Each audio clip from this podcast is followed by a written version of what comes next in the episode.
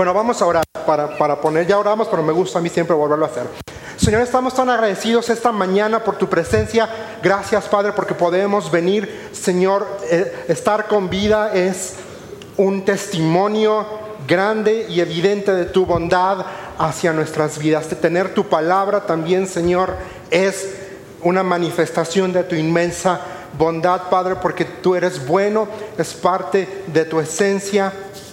Y Señor, pido por favor que mm, estés con nosotros tú estás con nosotros según tu palabra, Señor, pero pido en este momento que abras las ventanas de los cielos, Señor, y que tu voz, tu palabra, Señor, sea la que hable directamente a nuestros corazones.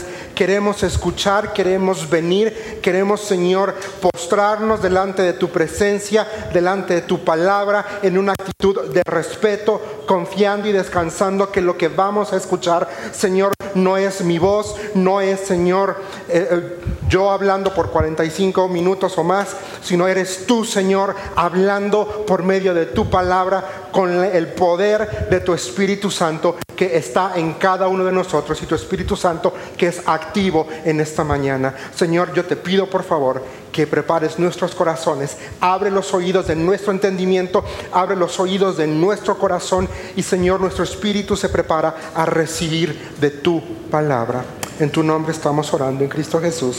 Amén. Y amén. Dios es bueno, esa es una realidad. La vida a veces no necesariamente es buena, la vida duele. y me gusta mucho pensar en las escrituras y en las historias que, encontramos en la Biblia. Había un hombre que empezó su vida y la empezó mal. Siendo bebé, pues su mamá eh, tuvo que deshacerse de él porque era la única forma de que este hombre pudiera, bueno, de, este bebé pudiera sobrevivir. Y este niño logra salvar, lo logran adoptar, lo adopta una familia acomodada, adinerada, crece de la realeza, pero evidentemente él sabe que sus orígenes son hebreos y ocurre una situación y este pobre hombre nacido en bueno, criado en una cuna noble, pues tiene que huir al, tiene que ir al desierto, refugiarse allá. 40 años está ahí y, pues parece una vida complicada, una vida de retos. Imagínate, al nacer lo regalan. Luego parece que hay bonanza en su vida, 40 años en una casa acomodada en la realeza y después defiende a alguien de los suyos hay un asesinato de por medio y entonces tiene que huir.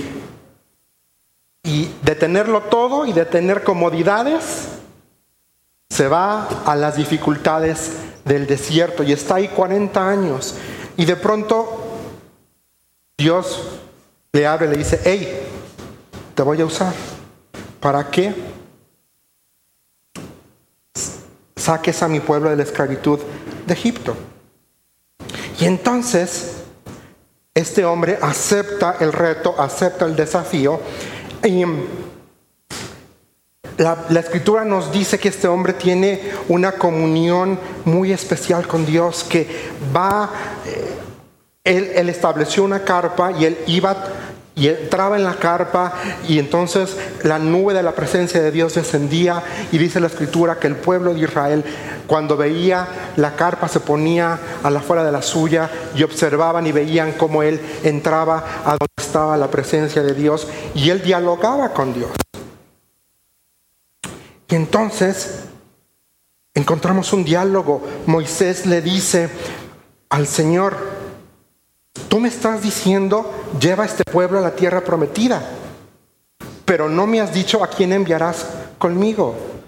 Y está este diálogo y está en este diálogo y de pronto en el versículo 18 del capítulo 33 de Éxodo encontramos esta conversación. Y vamos a ver, dice Moisés tiene esta, no sé si, llamarlo audacia, porque para mí es una audacia lo que Moisés va a hacer y le dice a Dios, te suplico que me muestres tu gloriosa presencia. Y ve lo que responde el Señor. Haré pasar delante de ti toda mi bondad y delante de ti proclamaré mi nombre, Yahvé. Pues tendré misericordia de quien yo quiera tenerla y mostraré compasión con quien yo quiera. Sin embargo, no podrás ver directamente mi rostro porque nadie puede verme y seguir con vida. Pero ve qué interesante. Moisés le dice, quiero ver tu gloria, quiero ver tu esplendor. Y lo que Dios le responde es, no vas a ver mi gloria, voy a pasar delante de ti que mi bondad. Ahí dice versículo 19, dice el Señor respondió, haré pasar delante de ti toda mi bondad. Haré pasar delante de ti toda mi bondad. Y después en el 34, ve lo que dice. 34.5 dice, después el Señor descendió en una nube y se quedó allí con Moisés y proclamó su propio nombre, Yahvé. El Señor pasó por delante de Moisés proclamando, Yahvé el Señor, el Dios de compasión y misericordia. Soy lento para enojarme y estoy, NTV va a traducir, estoy lleno de amor inagotable y fidelidad. Versículo 7 dice, yo derramo amor inagotable a mil generaciones y perdono la iniquidad, la rebelión y el pecado, pero no absuelvo al culpable, sino que extiendo los pecados de los padres sobre sus hijos y sus nietos. Toda la familia se ve afectada hasta los hijos de la tercera y cuarta generación. Ponme el, el reloj si no me voy y este y la congregación es la que sufre, yo no. Yo me sigo. Pero volviendo, ven, primero que le dice Dios, voy a pasar que mi bondad delante de ti. Y después vamos a ver lo que la bondad de Dios encierra. Entonces, esta mañana quiero hablar contigo de tres realidades acerca de la bondad de Dios. Tres realidades. La primera es que nos permite conocer a Dios. Y para eso vamos a ir unos versículos atrás, ahí en el 33, versículo 13. Dice, bueno, desde el 12, dice, un día Moisés le dijo al Señor, tú me has estado diciendo, lleva este pueblo a la tierra prometida, pero no me has dicho a quién enviarás conmigo, me has dicho, yo te conozco por tu nombre y te miro con agrado. Pon ahí tu nombre. Dios te dice esta mañana, Ale Kemish, yo te conozco por tu nombre y te miro con agrado. Y luego ve lo que le responde Moisés. Le dice, bueno, si es cierto que me miras con buenos ojos, permíteme conocer tus caminos para que pueda comprenderte más a fondo y siga gozando de tu favor. Y recuerda que esta nación es tu propio pueblo. Entonces, la bondad de Dios nos permite conocerlo. Y el día de hoy tú y yo podemos conocer a Cristo, podemos conocer a Dios primero por medio de quién? Por medio del Hijo. Jesús dijo, el que me ha visto a mí, ha visto al Padre. Entonces podemos conocer a Dios por medio del Hijo, por medio de Cristo. Pero también hoy tú y yo podemos conocer a Dios por medio de su palabra. Es un testimonio desde página 1, podemos hasta el último versículo, podemos ver a Dios, podemos conocer a Dios, podemos indagar en el corazón de Dios, podemos descubrir lo que le mueve a Dios, pero también podemos conocer el mover sobrenatural de Dios sobre nuestras vidas por medio de su poder sobrenatural pero el que estés tú hoy aquí con vida es algo asombroso. Pasamos, todavía no termina, pero pasamos un encierro global, una pandemia que arrasó con muchas vidas.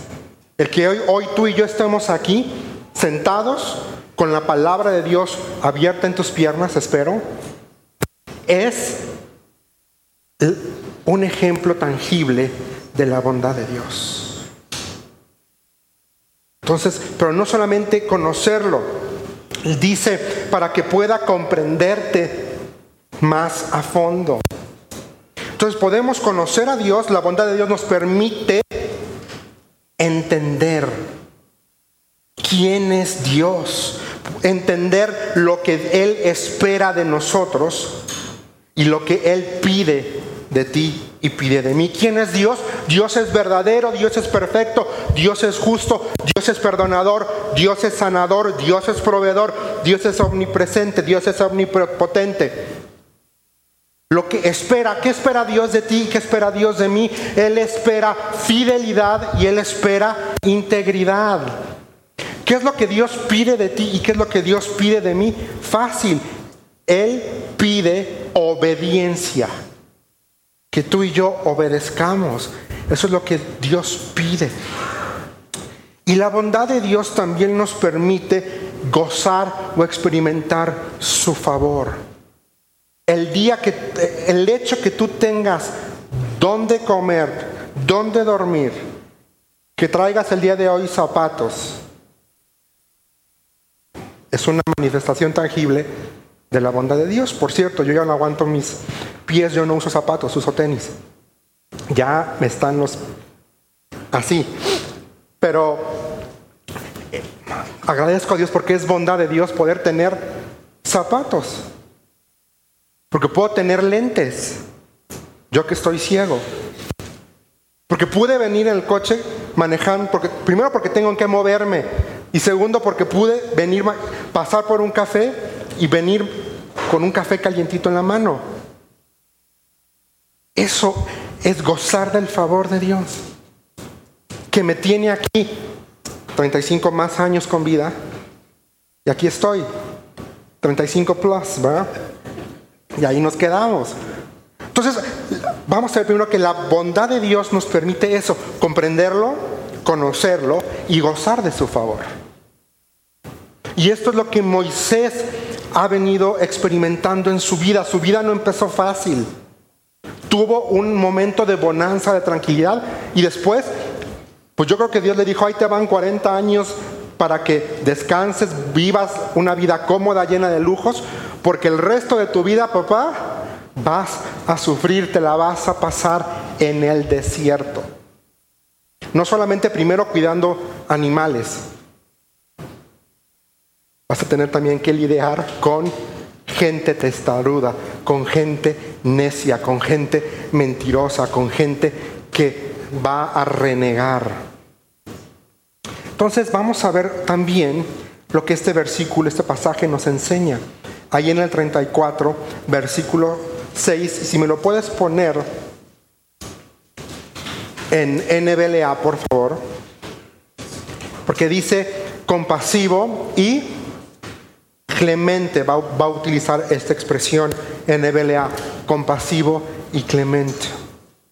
Entonces, la segunda cosa que quiero hablar esta mañana es que la bondad de Dios nos muestra a un Dios que es compasivo y que es clemente. Dice, um, Dios compasivo y clemente. Ve, ve cómo repite la fórmula. El Señor, el Señor. El Señor, el Señor. Dios compasivo y clemente. Y cuando hablamos de, alguien que es compasivo, pensamos en en, esta figura de empatizar con alguien que sufre, es ponerte en los zapatos de aquel que está pasando por una dificultad y entonces nos vemos movidos a aliviar el sufrimiento. Es, en este caso, el ser compasivo. Ahora hay que entender que Dios es perfecto. Dios, entonces todo lo que Dios es, de igual forma va a ser perfecto. Entonces, cuando hablamos de una compasión, estamos hablando de una compasión perfecta, de una compasión que no tiene errores, de una compasión que no tiene, em, no está, no tiene bypass, no, no, no, no está eso. Está no está influenciada por alguna preferencia.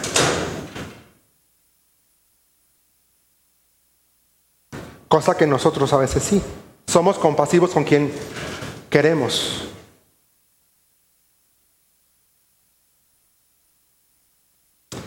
Y al ser, al aquí, él mismo, el Señor está describiendo su bondad al decir, yo soy compasivo, está diciendo yo soy misericordioso. Y esa es una cualidad de cuidado y de empatía que va a ser característica del Padre y característica de Cristo Jesús. Y esta característica única suele mostrarse en actos de bondad y en actos de consideración. Cristo Jesús lo hizo todo el tiempo cuando estuvo aquí en la tierra. Muchas veces, si, pudiéramos tener tiempo e ir a los evangelios, hay una frase que, que me llama profundamente la atención en los evangelios y es movido a misericordia. Y fue movido a misericordia hablando de Cristo Jesús. Pero a nosotros parece ser que nos vale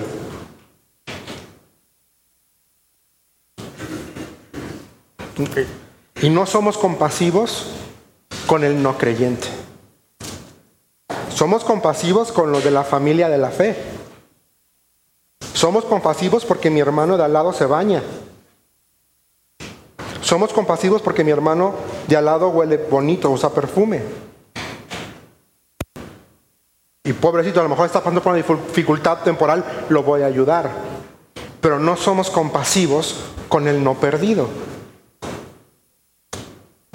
Y el no perdido, el mayor acto de compasión que tú y yo podemos tener para con el no perdido, para con el perdido, perdón, para con el no salvo, es llevarles el Evangelio. Ese es el mayor acto de compasión que tú y yo como creyentes podemos tener para un mundo roto. Que conozcan a Cristo, que conozcan la verdad, que experimenten la libertad que solamente Cristo puede dar. Y entonces sí, ya viene el otro. Podemos aliviar su dificultad física. A lo mejor tienen hambre, a lo mejor tienen frío. Pero a veces em, nos enfocamos nada más en la parte de quizá hacer cosas buenas y la iglesia no es una ONG. Perdón que lo diga así, la iglesia no es una ONG. La iglesia es un faro de luz y verdad que tiene la obligación, porque fue un mandato dado por Cristo antes de ir, antes de irse, de regresar al Padre, de ir y llevar el Evangelio a toda carne.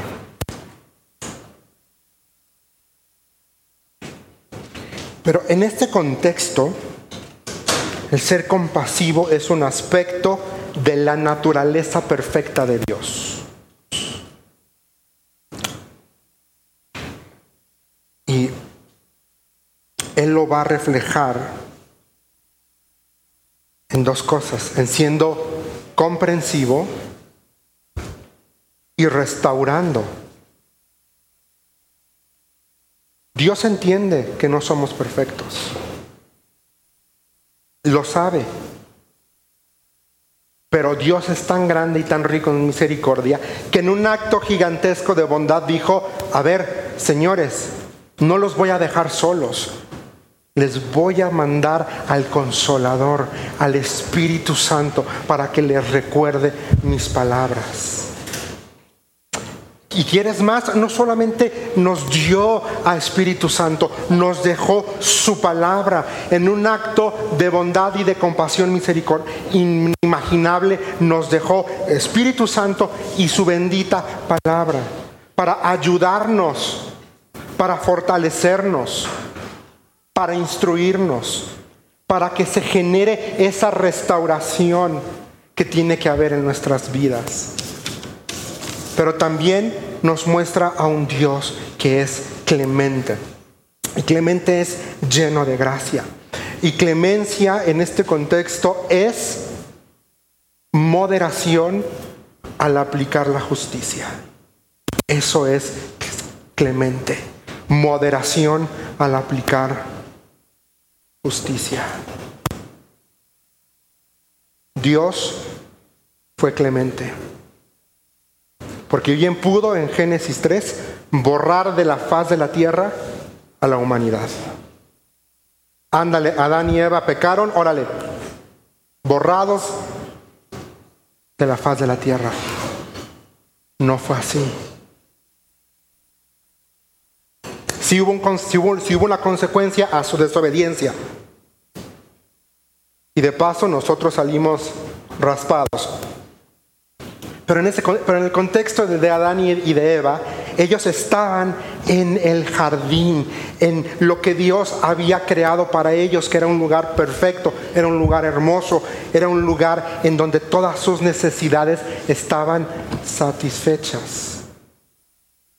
Y el ser humano fue expulsado del jardín y Dios puso dos guardianes en la puerta para que el ser humano no regresara al jardín. Sí,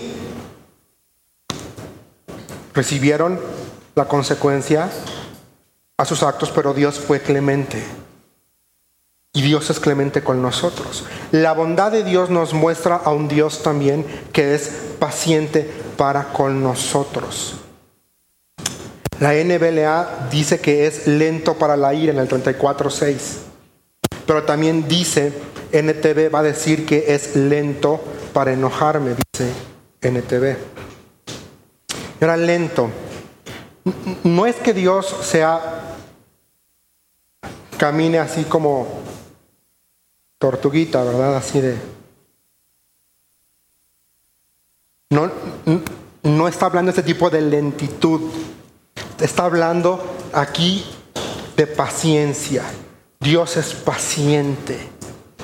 Y es esta capacidad de soportar algo sin alterarse. Eso. Dios es paciente contigo. Dios es paciente conmigo.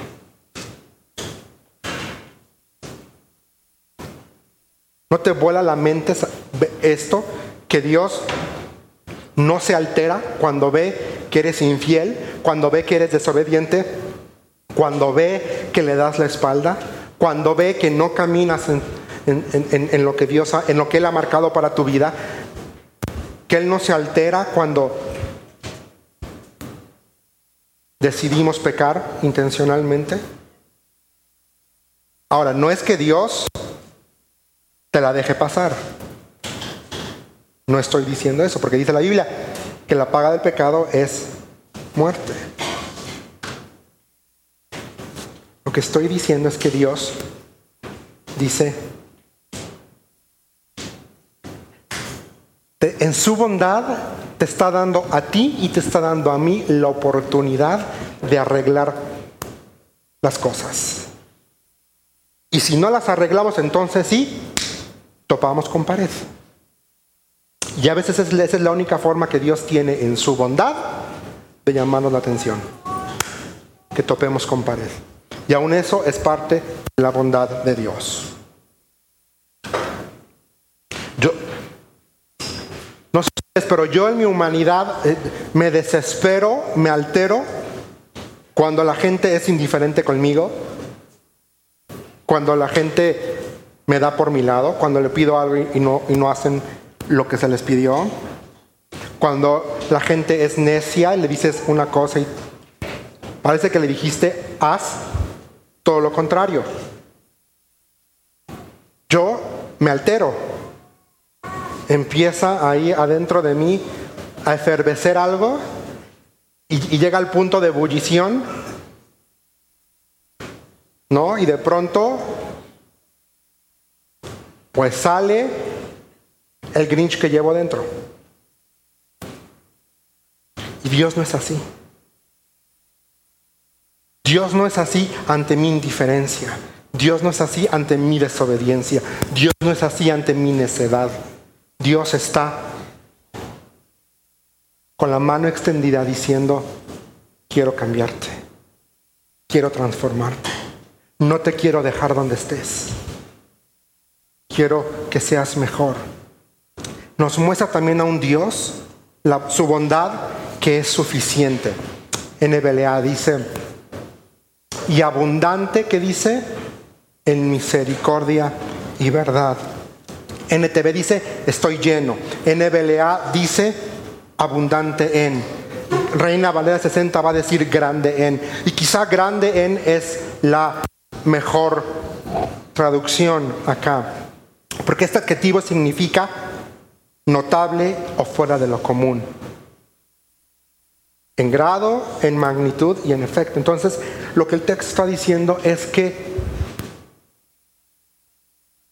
Dios es suficiente, que su bondad es fuera de lo común, que su misericordia es fuera de este mundo, fuera de serie, si me permiten la expresión.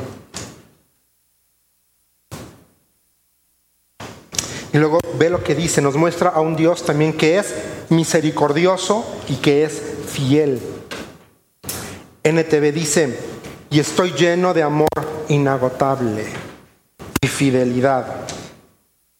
Ahora aquí la, la palabra es una palabra en hebrea, no voy a entrar, se los prometí, pero para que entendamos, es la palabra Gesed. Y esta palabra se va a repetir tanto en el 6 como en el 7. Y Gesed, tu Biblia a veces lo va a traducir como misericordia, pero significa amor leal. Eso es lo que significa la palabra Gesed, amor leal.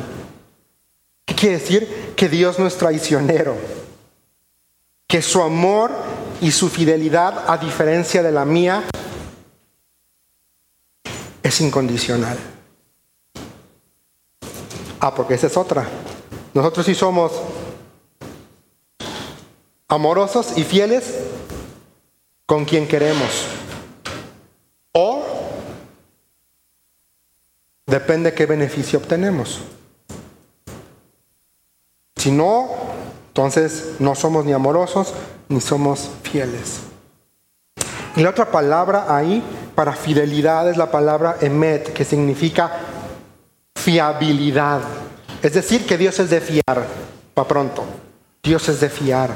Entonces la bondad de Dios nos muestra a un Dios que cuyo amor es leal y al mismo tiempo a un Dios que es de fiar. Si Dios dijo algo, lo va a hacer. Porque dice su palabra que Dios no es hombre para arrepentirse. Y hasta la fecha Dios nunca se ha echado para atrás. Nunca. No lo va a hacer porque es parte de su esencia. Dios no es mentiroso como Juan Marcos. Juan Marcos es mentiroso. Juan Marcos es infiel. Pero Dios no es así. Y a mí me rompe la cabeza pensar que la bondad de Dios para conmigo es incondicional. Punto. La bondad de Dios para tu vida y para mi vida no está condicionada a si Él siente ganas o si Él se levantó esa mañana con el pie derecho. No. Él va a ser misericordioso y fiel siempre porque esa es su esencia. Y el amor leal de Dios es perfecto, así como su fiabilidad va a ser perfecta, porque Dios es perfecto. Punto. También nos muestra estos versículos que la bondad de Dios evidencia a un Dios que es amoroso. 34.7. NTV va a decir, yo derramo, otra vez viene la palabra Gesed, amor leal, yo derramo amor inagotable a mil generaciones y perdono la iniquidad, la rebelión y el pecado. Es decir, NBLA va a decir que guarda, que guarda misericordia a millares. NBI va a traducir mantiene su amor hasta mil generaciones. Mantiene. Esta palabra de mantener o guardar, depende de la versión que estás leyendo, tiene que ver con conservar en cierto estado o en cierta posición o en cierta actividad algo. Es decir, está diciendo que Dios va a conservar su esencia. Punto. Y la esencia es que Dios es bueno. La semana pasada vimos que Dios es fiel. Hoy estamos viendo que Dios es bueno. Bueno. Y la frase hasta mil generaciones habla, o depende de la versión, de generación en generación, habla de una continuidad indefinida de las bendiciones de Dios. ¿Por qué? Porque Dios, así es Dios. Dios es, para los que fueron a la, a la escuela, ¿qué símbolo significa este? Infinito. Dios es infinito. Dios no tiene principio, no tiene fin. A Dios nadie lo creó. Entonces su bondad es igual. Su- la bondad de Dios es infinita. ¿No te llena, no te explota la cabeza de pensar que la bondad de Dios es infinita y que Dios derrama más? O sea, Dios le dio a Moisés no lo que pidió, porque Moisés le dijo, quiero ver tu gloria. Y Dios le dijo, no te voy a mostrar mi gloria, te voy a mostrar mi bondad. Mi bondad. Voy a hacer pasar delante de ti mi bondad. Y cuando eso sucede, el Señor pasó gritando o proclamando, perdón, Yahvé el Señor, o como dice tu versión, el Señor el Señor. El Dios de y empieza a describirnos la bondad de Dios. Dios derrama gracia, amor, bondad y bendiciones de forma continua. Eso es una realidad. Dios mantiene, conserva y preserva tanto su bondad como su lealtad y su amor. Punto. Porque Él es así. Él, a diferencia tuya, Él no, él no es de, ah, me le hiciste.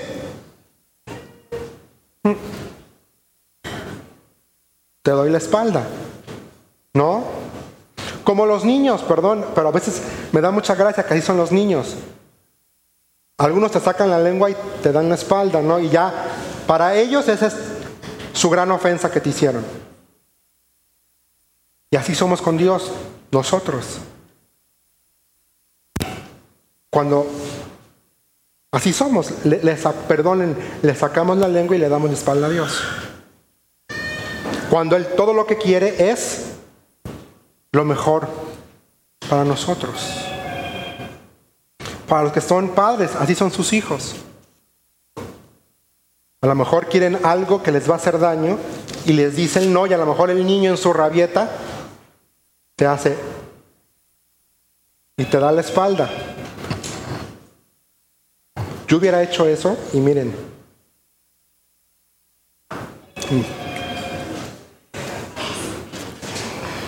Ahí les cuento. Dios sustenta su, su bondad en su persona, en su esencia. Él es perfecto. Dios es. Así, que, así como decimos que Dios es amor, Dios es bueno.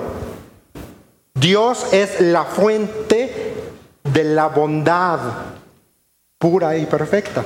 Y Dios también extiende su bondad a su pueblo.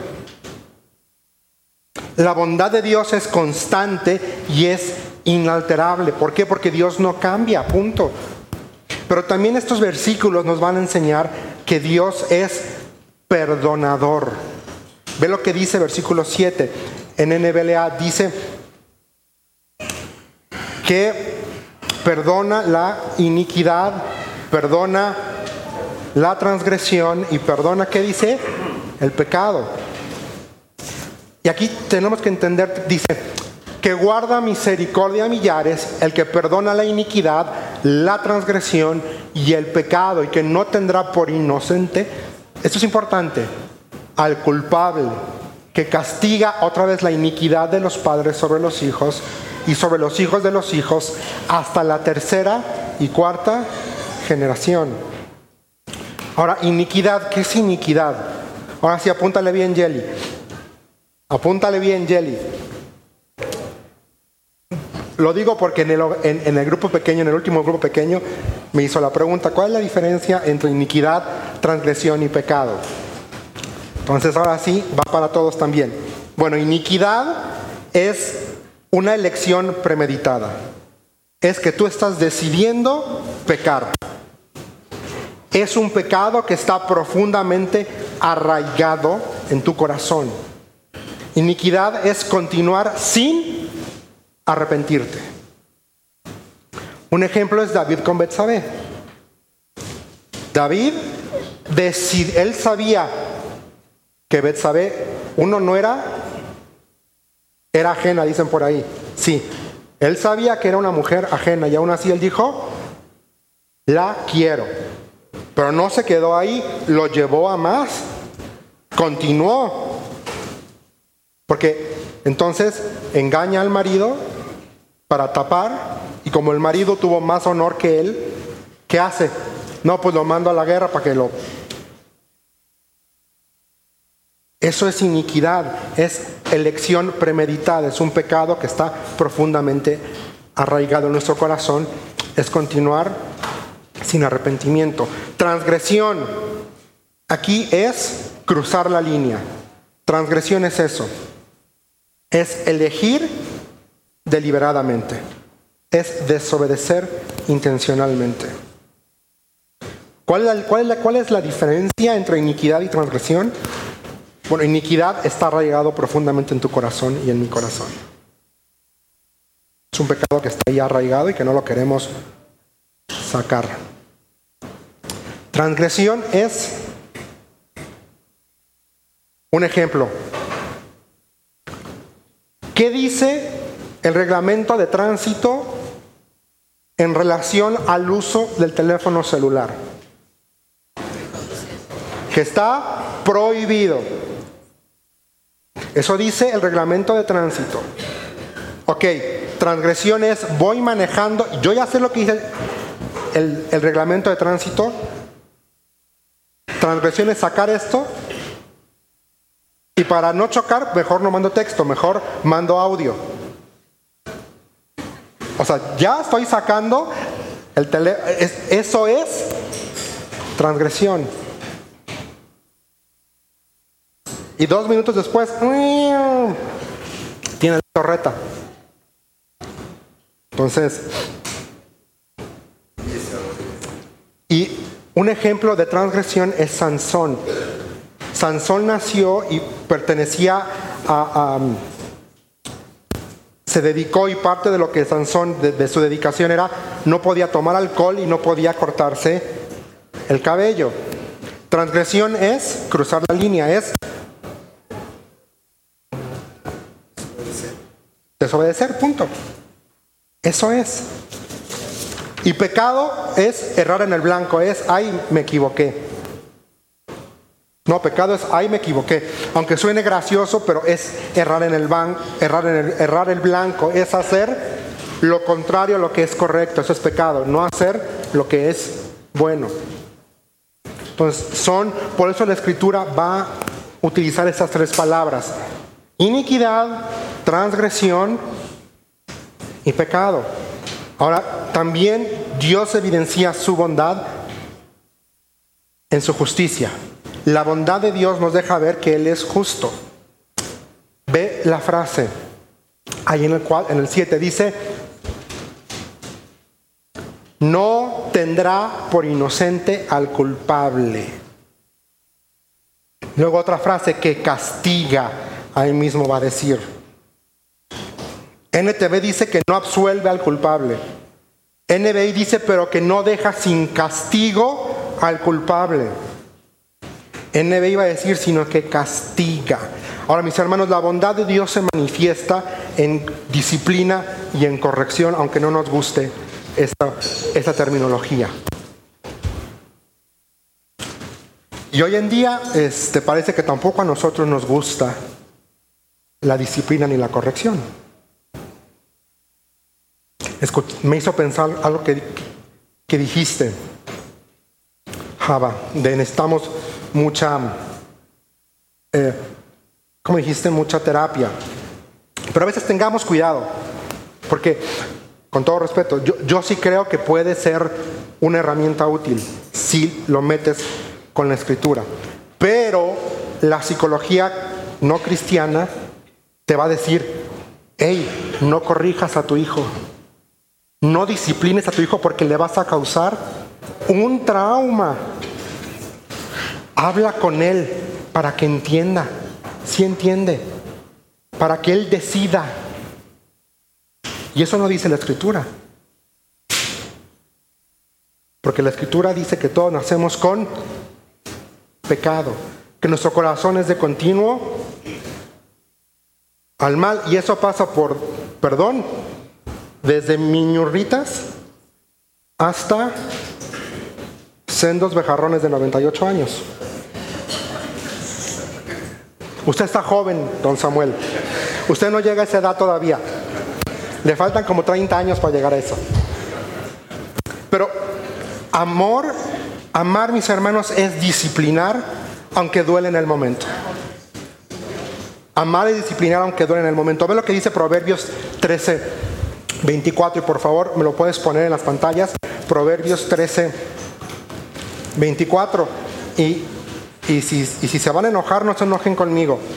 Enójense con el autor de la escritura. Dice, el que evita la vara odia qué? Pero el que lo ama con, lo disciplina con qué? No, yo, no soy yo. Está en la escritura. Dios lo dice.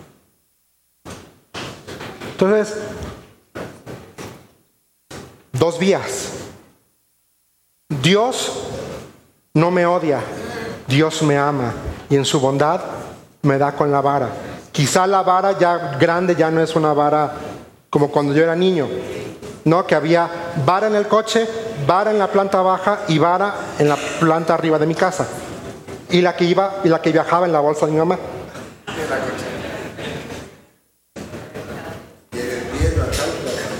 Entonces, amar es disciplinar aunque duela. La bondad de, Dios se manifiesta en que, mis hermanos, la disciplina doblega la necedad. Ve lo que dice Proverbios 22:15.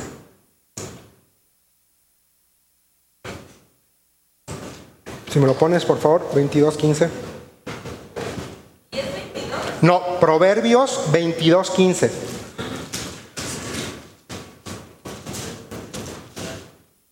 A ver. ¿Está? La necedad que dice está ligada al corazón del niño. ¿Por qué dice ahí?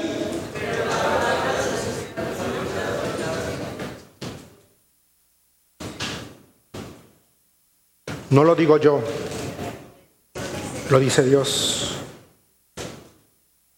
Vamos, pon ahí también, o sea, la necedad está en el corazón del ser humano. Yo, Juan Marcos, necesito también de vez en cuando el pau pau de Dios. Que Dios me dé vara. Cuando yo cuando era niño me acuerdo una frase que mi mamá me decía, aunque tengas bigotes, me voy a colgar de tus bigotes, pero te voy a disciplinar, no me importa, me dijo.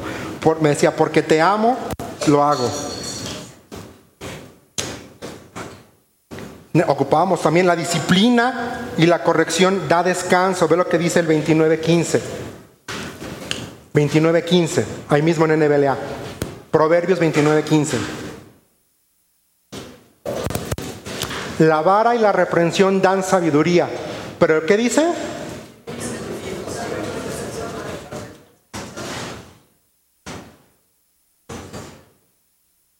No lo digo yo. Síguele ahí hasta el versículo 27 y vas a ver. No, si yo te contara cuántos lloriqueos y berrinches he escuchado ahí en el HIV, donde, donde tengo la. que hasta a mí me da vergüenza. ¿Cuándo yo hubiera pensado hacerle algo así a mi mamá?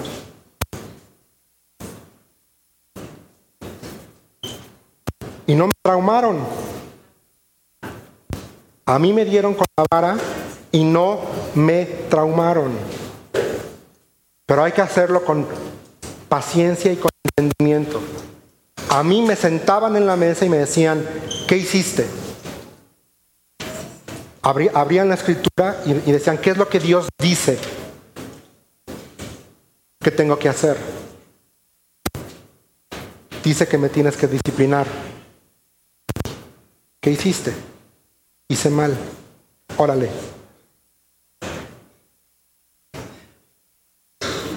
Y pues me daba vuelta y... Ojo, tampoco es que se, tampoco mis hermanos es que se desquiten, ¿verdad? Eso está mal. Cuando vayan a disciplinar, no se, no se desquiten con... Pero así somos nosotros. Yo necesito que Dios me dé... Y esto es parte de la bondad de Dios. La corrección no mata, mis hermanos, pero el pecado sí. Y tenemos que entender eso. La corrección no mata. No vas a provocarle una herida psicológica permanente a, tu hijo. El pecado sí. Y cuando yo ya adulto estoy pecando, necesito que Dios me corrija, porque el pecado mata. ve lo que dice Proverbios 23, 13. Proverbios 23, 13. Y ahí en tu casa sigue leyendo hasta el 21, no tenemos tiempo, pero dice, no escatimes la disciplina del niño, aunque lo castigues con vara, dice, no morirá.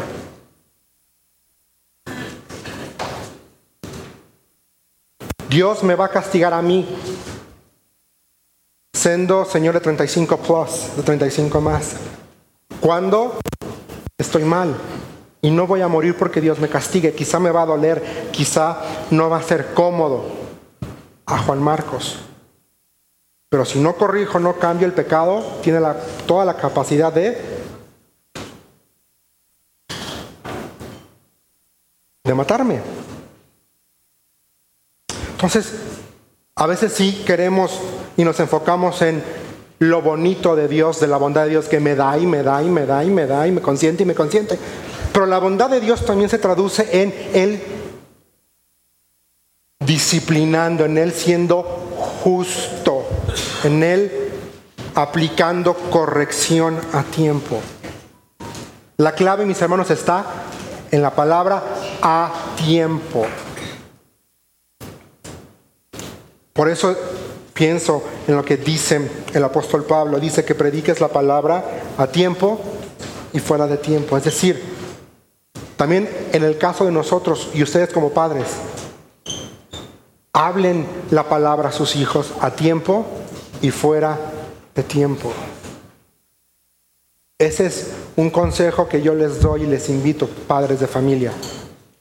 Prediquen a sus hijos a tiempo y fuera de tiempo. Así van a evidenciar su bondad, que ustedes de verdad aman a sus hijos. Dios nos ama. Pero también, como dice en TV, Dios no absuelve al culpable. Dios no me va a Decía, ay, te la paso. No, Dios es justo. Él no deja pasar el pecado, pero en su bondad Dios nos va a corregir y Dios nos va a enderezar porque quiere lo mejor para nosotros. Es como, señoras, si ustedes ven, porque yo lo vi en mi casa, yo soy cero de plantas y soy cero jardinería y hay algo que a mí no me, puede, pero purgar es la palabra, es cuestiones de jardinería. No, no, no, no, no, no puedo. Y Dios me mandó una madre que le encantan las plantas.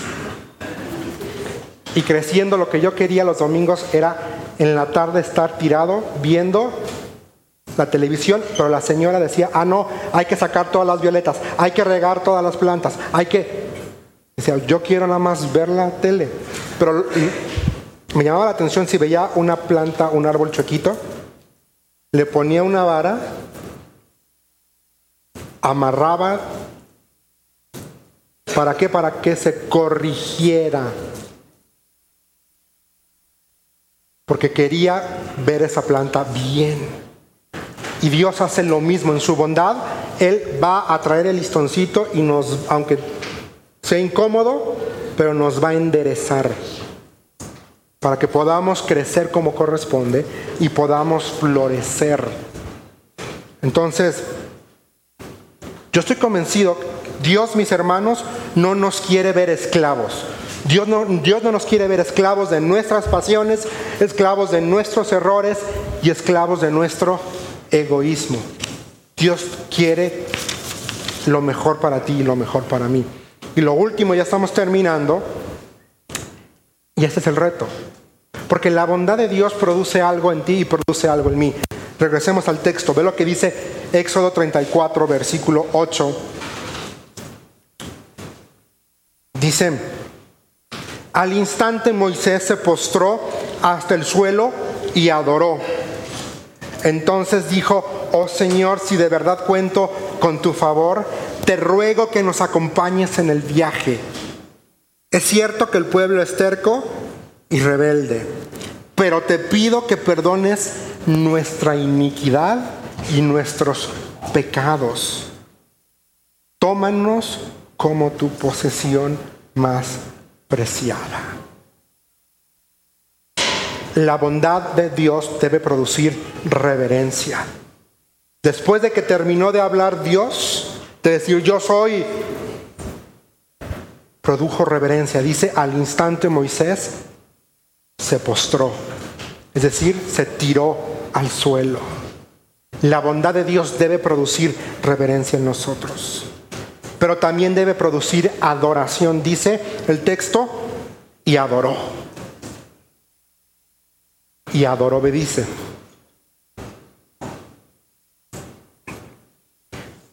Pero también produce entrega. Dice, te ruego que nos acompañes. Me entrego a ti. Tú guíanos. Tú guíanos, Señor. Porque aquí va a decir, más adelante, aquí dice, si tú no vas con nosotros, no vamos a ningún lado. Produce entrega a la bondad de Dios. La bondad de Dios produce arrepentimiento. Dice, pero te pido que perdones ahí en el versículo 9, pero te pido que perdones. La bondad de Dios produce también sumisión. Dice, tómanos como tu posesión más preciada. La bondad de Dios debe producir algo en tu vida y algo en mi vida.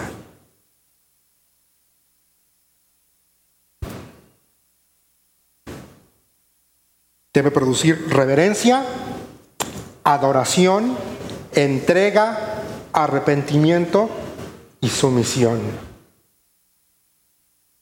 Resumiendo, porque ya me, ya me fui del tiempo estipulado. Dios es bueno porque uno me permite a mí conocerlo, me permite a mí experimentarlo, me permite a mí caminar con Él. Dios es bueno porque me muestra su cuidado por mí, porque me muestra su interés por mí, perdonándome, transformándome, corrigiéndome. Dios me muestra a su persona, porque Dios, porque Él es compasivo, porque Él es suficiente, porque Él es amoroso, porque Él es santo, porque Él es justo. Dios es bueno porque no me deja como estoy. hasta que Él me llame o me encuentre yo con, con Él en las nubes, no me va a dejar como estoy. Porque Él me ama, porque Él quiere lo mejor para mí. Porque en su bondad Él quiere que yo vaya de gloria en gloria. Que yo sea transformado a la medida de la plenitud de Cristo porque en su bondad me ha dado todas las herramientas para hacerlo. Me ha dado su presencia, me ha dado Espíritu Santo, me ha dado su palabra. Y a mí, a Juan Marcos, me ha colocado en una casa en donde se enseña la palabra, en una casa en donde se ama, en una casa en donde se restaura. La pregunta para ti esta mañana es, y con eso terminamos, ¿cómo vas hoy a reaccionar a la bondad de Dios? ¿Cómo vas a reaccionar hoy a su bondad? Oremos. Señor, estamos tan agradecidos por tu presencia en medio nuestro. Gracias, Señor, por tu palabra. Gracias porque tu palabra es verdad. Señor, gracias porque Señor, hace muchísimos años un hombre imperfecto, un hombre tartamudo, un hombre que vivió penurias, Señor, fue elegido por ti. Y Padre, Él tuvo la, la audacia de querer ver tu gloria. Él no necesitaba ver tu gloria.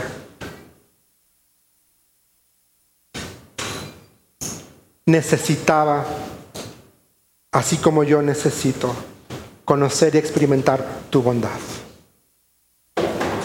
Señor, porque tu gloria es evidente. Si salgo, veo los cielos, ahí está tu gloria. Señor, si salgo y veo las montañas, ahí está tu gloria. Señor, si salgo y veo la naturaleza, veo los animalitos, veo la creación, ahí está tu gloria. Señor, en las noches puedo voltear al cielo y ver tu gloria. Pero lo que yo necesito desesperadamente es reconocer tu bondad y actuar en consecuencia. Señor, que tu palabra haga eco el día de hoy en nuestros corazones, que podamos meditar en esto y gracias porque eres bueno, Señor. Y te pido, por favor, que lleves a mis hermanos a sus casas el día de hoy y que puedan pasar un lindo domingo reflexionando que lo que van a comer en, unos, en unas horas más es bondad de Dios. Y gracias Señor porque eres tan bueno para con nosotros. Gracias Señor, en Cristo Jesús estamos orando. Amén y amén.